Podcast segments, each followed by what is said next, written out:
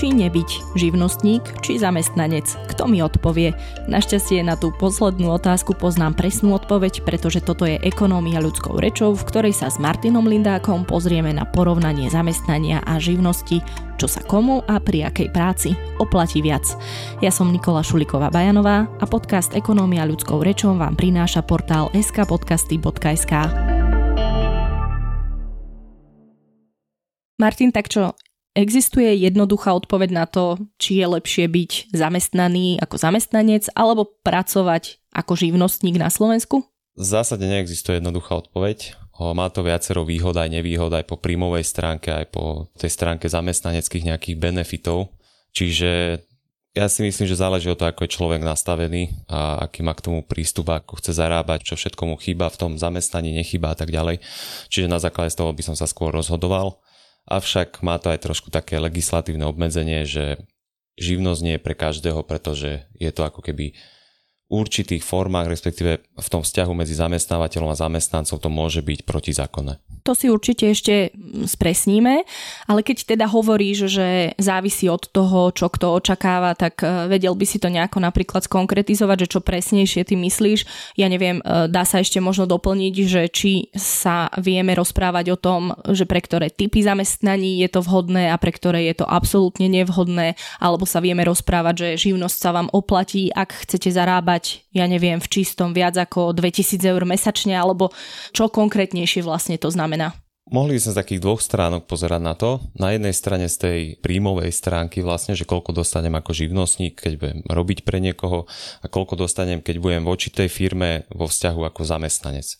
A druhá stránka veci je, že tie ostatné benefity, respektíve nevýhody živnosti oproti zamestnaneckému vzťahu, respektíve práci na plný úvezok napríklad. Hej čo také prvé mi hneď napadne, to napríklad, že živnostník nemá nárok na dovolenku zo zákona, nemá nárok na 7 dní doktora na sprievod, no na penky má nárok, ale neprepláca tie prvé dni zamestnávateľ. Zároveň nemá nárok napríklad na stravné. Na toto všetko vlastne živnostník nemá nárok, čiže keď bude chcieť mať dovolenku napríklad, tak skrátka ten deň nebude zarábať. Ten zamestnávateľ mu to nepokrie toto sú vlastne nevýhody. Ešte potom sú tam také ďalšie, že keď si vlastne živnostník platí sociálne odvody, tak neplatí si všetky typy poistenia do sociálnej poisťovne, tak ako zamestnanec. Dobrým príkladom, ktorý sa často o ňom hovorí, je, že poistenie v nezamestnanosti. Zatiaľ, čo zamestnanec si toto platí, respektíve platí to zamestnávateľ, tak on keď stratí prácu, tak bude dostávať vlastne podporu v nezamestnanosti z tejto dávky, ktorú si platil. Živnostník naopak na toto nárok nemá, čiže on keď príde o prácu, tak skrátka je na nule a nedostane nič, pretože si neplatil toto poistenie. Ono v podstate, keď som si aj nejaké veci k tomuto čítala, tak e, začínalo sa hlavne tým, že zamestnanec a jeho vzťah so zamestnávateľom je definovaný a zároveň chránený zákonníkom práce. Toto nemá živnostník. A hovorím si, že Veď ale už tu by asi možno mala byť aj bodka, hej, že tak uh, aké ďalšie nejaké body tam môžu byť, ktoré by mali človeka presvedčiť, ísť teda pracovať na živnosť. A preto som sa aj pýtala, že či niektoré typy zamestnaní sú vyslovene šité na zamestnanecký vzťah, alebo teda vyslovene šité na živnosť. Lebo už len to, že nebudem chránená zákonníkom práce, znie tak trochu strašidelne. Čiže na toto sa vlastne ako treba pozerať. Keď sa pýtaš vlastne na tie typy zamestnaní, no respektíve zamestnaní tých pracovnoprávnych vzťahov, alebo ako to nazveme, že ľudí, ktorí robia na živnosť, tak väčšinou sú to rôzni vlastne remeselníci, hej, stavebníci a tak ďalej, ale potom sú to aj také profesie, že ľudia pracujúci v IT, alebo ja neviem, grafici, marketéri a podobne. Pre nich to je vlastne aj výhodné, lebo väčšinou pracujú na diálku, to je jedna vec. Druhá vec je, že zase teraz si otvorene povedať, využívajú to daňovo-odvodové zvýhodnenie, ktoré pri živnosti je a špecificky pri paušálnych výdavkoch. Pre také širšie vysvetlenie, že keď som živnostník, tak vlastne môžem dvoma spôsobmi pristúpať k výdavkom. Jedna vec je, že si budem písať a zaznamenávať všetky výdavky počas roka, čiže reálne keď niečo nakúpim a podobne typický príklad, ja neviem, niekto, kto má malý obchod, napríklad neviem, s predajom bicyklov alebo nejaký e-shop a podobne, tam on tie výdavky bude mať, hej, lebo počas celého roku nakupuje materiál, ja neviem, zaplatí za nejaké marketingové služby a tak ďalej, čiže on bude mať nejaký príjem minus výdavky a vyjde mu z toho nejaký základ dane a platí z toho daň. Horšie to je pri tých ďalších profesiách, ako je, ja neviem, ITčkari, rôzni grafici, marketáci a nejaké iné profesie, kde vlastne my poskytujeme svoj čas, svoju službu, treba nám na to síce počítač, ale počas celého roka máme len príjmy a nemáme skutočné výdavky. Tu sa vlastne štát rozhodol, že takýmto typom vlastne zamestnaní, respektíve prác vyjde v ústrety a títo ľudia si môžu uplatňovať tzv. paušálne výdavky. Tieto paušálne výdavky vlastne sa trošku menili ich podmienky počas posledných rokov. Veľmi zjednodušene to funguje tak, že napríklad keď som živnostník, ktorý za celý rok mal príjmy 20 tisíc eur, tak tie paušálne výdavky sa jednoducho aplikujú tak, že vypočítam z toho nejaké percento. Niekedy to bolo 40%, myslím, že ešte predtým to bolo nejakých 25% z tých príjmov, ale vždy je to ohraničené nejakou absolútnou sumou. V súčasnosti to je nastavené, že 60% z príjmov maximálne 20 tisíc eur. Čiže keď som zarobil nejakých 20 tisíc za rok, tak 60% z toho bude nejakých 12 tisíc. Z toho mi vyjde základ dane, tých 8 tisíc eur od toho by som ešte odpočítal zaplatené odvody počas roka, tomu sa asi budeme venovať. No a z toho by som potom počítal daň, daňovú povinnosť voči štátu. V súčasnosti je to nastavené, že by som platil 15% z toho. Čiže takto zjednodušené to je a práve vlastne forma paušálnych výdavkov pri živnosti sa stala posledné 3-4 roky veľmi atraktívna, keďže sa menila legislatíva. Navyšovali sa na 60% zo 40, aj tá maximálna suma sa zvýšila, čiže pre týchto ľudí je to veľmi atraktívne pracovať pre živnosť to, čo som napríklad ja čítala, bolo veľmi dobre tiež vysvetlenie paušálnych výdavkov, že vlastne oni existujú preto, že napríklad taký účtovník, a písal to Martin Lachinský z Inesu, že napríklad taký účtovník má presne náklady možno len, ja neviem, nejaké papiere, nejaký počítač, ale že v jeho celkových ako keby nákladoch nie sú zarátané roky štúdia, nie sú zarátané to, že napríklad pracuje z vlastnej obývačky, ktorú by mohol sám sebe treba prenajímať, ale sú tam nejaké transferové poplatky a podobne. Takisto nie je tam zarátaný nejaký ten jeho vklad do osobných stretnutí a ja neviem čoho všetkého možného. Čiže reálne by mal tie náklady podľa toho, čo dovoluje zákon, oveľa nižšie ako v skutočnosti sú a preto štát vlastne prišiel alebo vymyslel, alebo neviem, či to bol štát, ale kto to bol, práve s týmito paušálnymi uh, výdavkami. Tak presne. Akurát tu si treba povedať, že všetci títo grafici a podobne, a ITčkári a ostatné tieto profesie, ktoré si uplatňujú paušálne výdavky, pôsobia tak trošku na tenkom lade legislatívnom, pretože tá legislatíva je definovaná tak, že pracovať touto formou na živnosť je vlastne ilegálne, keď existuje medzi tou firmou, pre ktorú pracujem a mnou závislý vzťah. Čo to znamená?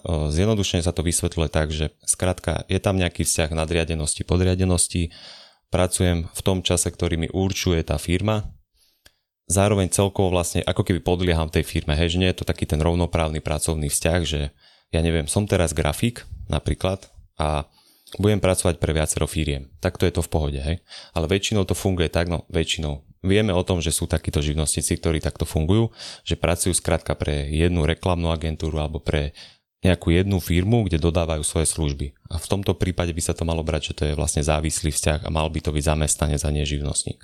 No a teda problém je to hlavne v čom? Prečo je to v podstate nezákonné? Za predpokladu, že sa teda na tom obe strany dohodnú a povedia si, že OK, som ochotná takto fungovať, tak vlastne v čom je potom ten problém, že prečo hrozí pokuta? No hlavne preto, jak som spomínal, že tá legislatíva je nastavená tak, že keď to splňa tie podmienky, že má to byť zamestnanie, tak skrátka to musí byť zamestnanie. Zákon sa na to skrátka takto pozera. Druhá vec je, že či to dokáže ten inšpektorát práca alebo iná inštitúcia, ktorá to má kontrolovať, celkovo skontrolovať, hej, lebo to by museli za tým zamestnávateľom, no zamestnávateľom, za firmou a za živnostníkom a pozerať sa na to, že ako fungujú, aký je tam ten pracovný vzťah a podobne a skôr je pravda, že podľa mňa inšpektora skrátka na to veľmi nepozerá, čiže preto aj tieto vzťahy fungujú.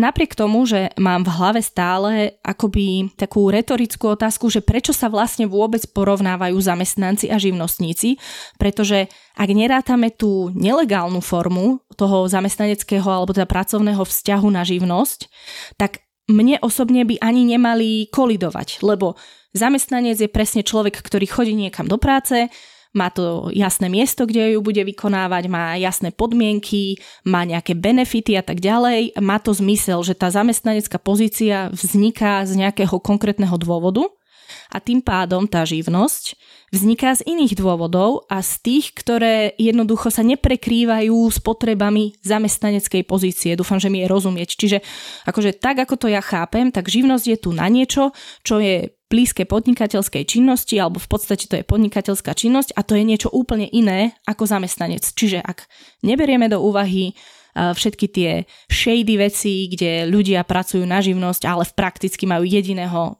nadriadeného, hej, a je to tým pádom nezákonné, tak mi to porovnávanie jednoducho nedáva zmysel, ale napriek tomu, keď sa pozrieme na mzdové a odmenové podmienky, tak mám možnosť ísť pre niekoho pracovať na živnosť alebo ako zamestnanec. Tak na čo si mám dávať pozor, keď sa rozprávame o peniazoch a možno na čo si mám dávať pozor, keď sa rozprávame o tom všetkom ostatnom, hej, že teda klasická otázka výhody a nevýhody. V zásade platí, že keby sme išli do takéhoto pracovného vzťahu s firmou, nazvime to, aj keď pri tom živnostníkovi to bude sa trošku inak nazývať, ale to je teraz jedno, na to zabudnime. O, firma sa na to bude určite pozerať tak, že chce skrátka, aby nejakú sumu stal ten zamestnanec. Pri zamestnancovi hovoríme, že to je super hrubá mzda. To je teda hrubá mzda plus tie odvody, ktoré platí zamestnávateľ za toho zamestnanca.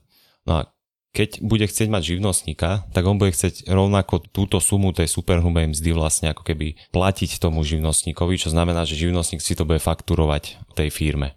Že to je taká prvá vec, na ktorú sa teda takto pozerať, lebo niekto si to niekedy zle pozera, že porovnáva hrubú mzdu s tou fakturovanou sumou, ale to nie je správne, treba stále pozerať tú super hrubú mzdu, lebo skrátka zamestnávateľ sa na to pozera, že toto je ten náklad na toho zamestnanca.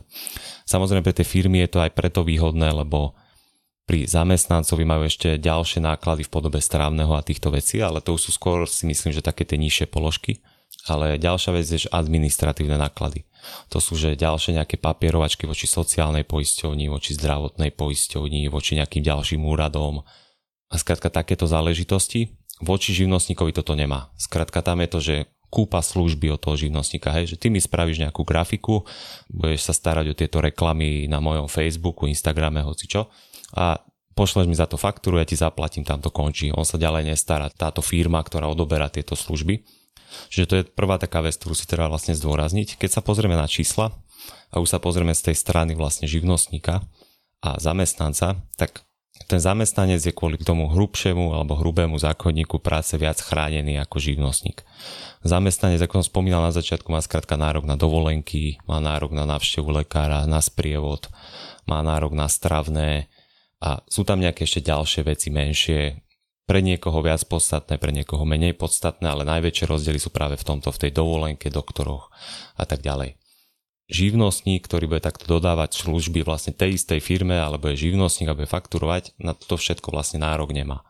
Čiže on keď bude mať dovolenku, tak skrátka on za túto dovolenku nedostane nič, bude mať v ten deň nulu, hej. Zatiaľ čo zamestnanec bude mať náhradu skrátka tejto dovolenky od zamestnávateľa. Čiže toto je taký ten najväčší rozdiel. Tu ti do toho skočím s retorickou otázkou, že ale v podstate, ak sa dohodnú na nejakej odmene a e, živnostník odovzdá tú službu, ktorú si u neho objednal ten zadávateľ, tak on dostane tie peniaze. Len si to musí sám zorganizovať jednoducho tak, že mu to zapasuje treba do plánovanej dovolenky že dá sa to, hej, že nie je to koniec sveta, to chcem tým povedať. Tak to presne, hej, že my to tu síce porovnávame ako jednak jednej, ale vždy sú tam tie odlišnosti, aj to, čo si vravela, že skrátka riadny živnostník a riadny zamestnanec je úplne niečo odlišné aj po právnej stránke, aj po ostatných veciach. My sa skôr tu pozeráme na to, že keď to tak porovnávame, že ozaj je tu tá možnosť výberu, alebo skrátka aj to môže byť kľudne legálne, veď ten živnostník môže robiť pre dve firmy, pre tri firmy a bude robiť 40 hodín pre jednu, pre druhú, pre tretiu, hej. Keď sa pozrieme na to, že koľko mu ostane v čistom, tak živnostník je v tom v drvivej väčšine prípadov lepšie. Skrátka, dôvod je ten, že väčšina živnostníkov, aj keď fakturujú fakt, že nadpriemerne veľa, tak stále platia minimálne sociálne a zdravotné odvody. Našiel som takú štatistiku, že v roku 2022, myslím, že sociálna poisťovňa povedala, že až 3 štvrtiny živnostníkov si vlastne platia minimálne sociálne odvody. A keby som to chcel porovnať so zamestnancom, že čo znamenajú tie minimálne sociálne odvody, tak vlastne živnostníci platia sociálne odvody, ako keby zarábali polovicu priemernej mzdy. Ešte je tu taká ďalšia vec, že keď začne vlastne živnostník podnikať, tak on prvý rok neplatí žiadne sociálne odvody, čo je veľmi výhodné pre tých živnostníkov, pretože tie sa mu rátajú až na základe daňového priznania z predchádzajúceho roka. Čiže keď začnem robiť 2022, 2023 napríklad v marci alebo do konca júna si podám daňové priznanie, tak sociálne odvody sa mi budú počítať na základe toho predchádzajúceho roka.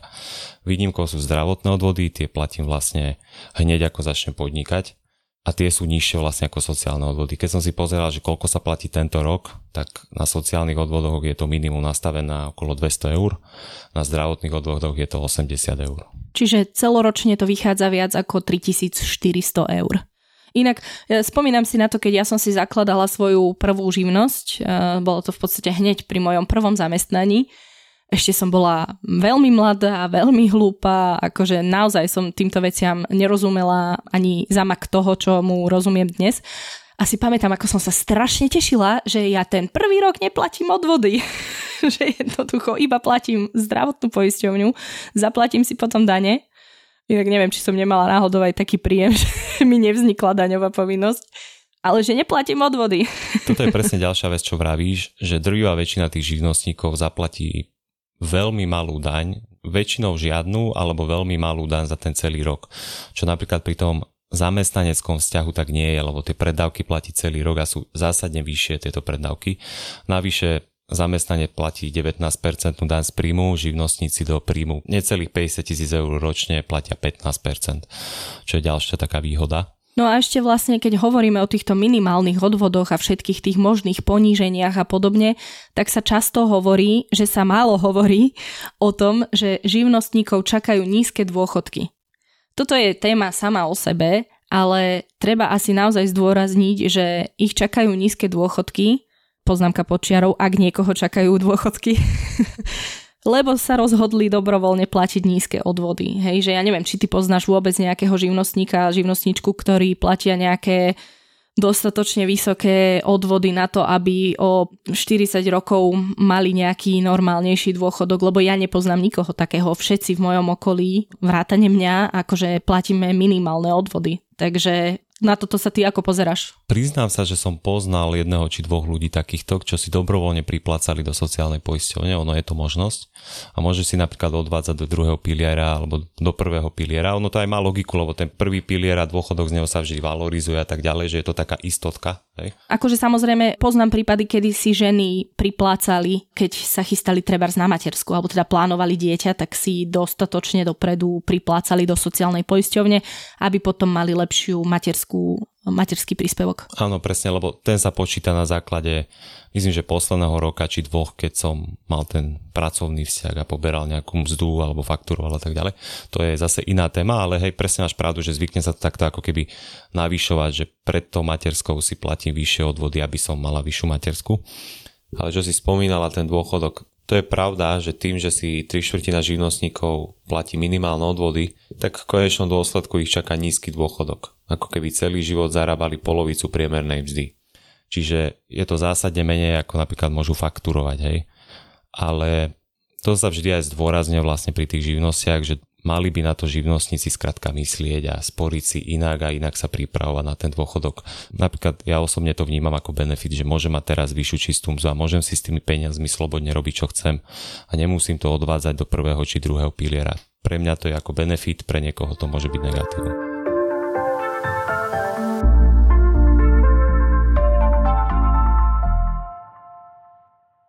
Myslím, že sa už ako keby dostávame k takému zhrnutiu. Ty si povedal, že keď sa pozrieme na viacero faktorov, tak živnosť z toho vychádza akoby lepšie, ale možno, že vychádza z toho lepšie, povedzme, nechcem povedať, že pre určitý typ ľudí, ale viem si predstaviť, že existuje skupina takých, ktorým nestojí toto všetko za to, že majú možno väčšiu finančnú slobodu a že ani sa necítia podnikateľsky, takže ak by reálne stáli pred tou dilemou zamestnanec alebo živnostník a vedeli, že tým neporušujú zákon, tak sa rozhodnú pre zamestnanecký vzťah, pretože tam majú, ja neviem presne, e, všetko za mňa urobí zamestnávateľ, mám príspevok na strávu, mám, ja neviem, kurzy v rámci práce. Teraz mi napadlo výpovedná lehota tam je, keď skončím. Jasné, jasné. Ale akože viem si predstaviť, že no síce hovorí sa, že ústne dohody jednoducho by nemali byť brané za nejako vytesané do kameňa, že vždy sa môže niečo zmeniť, ale viem si predstaviť, že akože existuje nejaká dohoda aj medzi živnostníkom a teda zadávateľom, že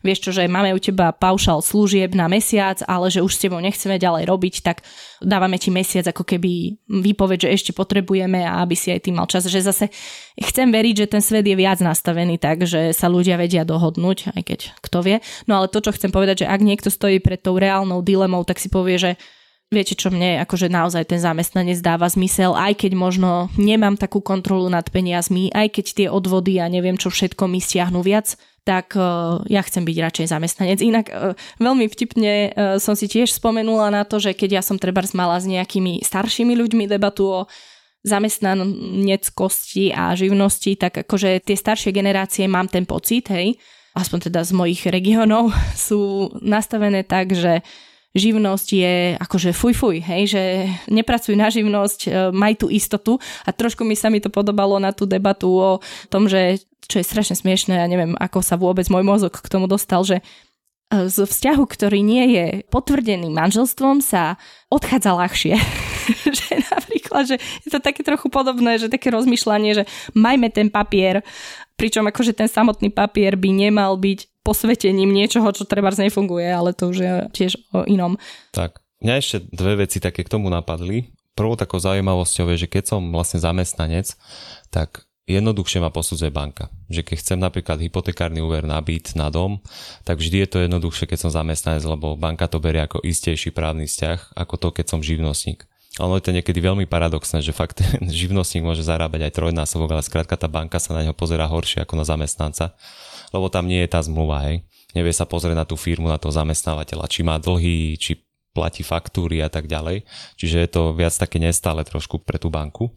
A ďalšia vec, čo mi napadla, zase treba hovoriť, keď si ty hovorila, že každý je spravodlivo dohodnutý, Často sa hovorí o tom, že napríklad, neviem, stavebné firmy to zneužívajú pri robotníkoch, že ich nútia skrátka byť živnostníkmi, pretože pre nich to je potom jednoduchšie tých ľudí dostať k sebe, mať ich tam, ja neviem, 4 mesiace na stavbe a potom ich stade dostať a neriešiť tieto pracovnoprávne vzťahy. Hej, no jasne, ja stále rozprávam ako keby o tom legálnom, hej, spôsobe, čo síce sme si povedali, že je tak trošku a možno nás niekto opraví, ak nás niekto bude chcieť opraviť, tak mi môže napísať na nikolazavinač.slovenskepodcast.sk že mne to jednoducho až tak nedáva úplne zmysel, čiže ja stále rozprávam ako keby o tom ideálnom nastavení, že kedy sa nerozprávame o zneužívaní živnosti, hej. Ale zase áno, je pravda, že určite sú podľa mňa aj nejaké štatistiky o tom, že koľko ľudí by malo byť v nejakom zamestnaneckom vzťahu, ale pracujú na živnosť. Ja ich nemám, neviem, či ty ich máš. Myslím, že nejaká štatistika vyšla, že u nás je veľké to percento ktorí by mali byť zamestnanci, ale pracujú na živnosť v porovnaní s európskymi krajinami, ale priznám sa, že viac som to nejak neštudoval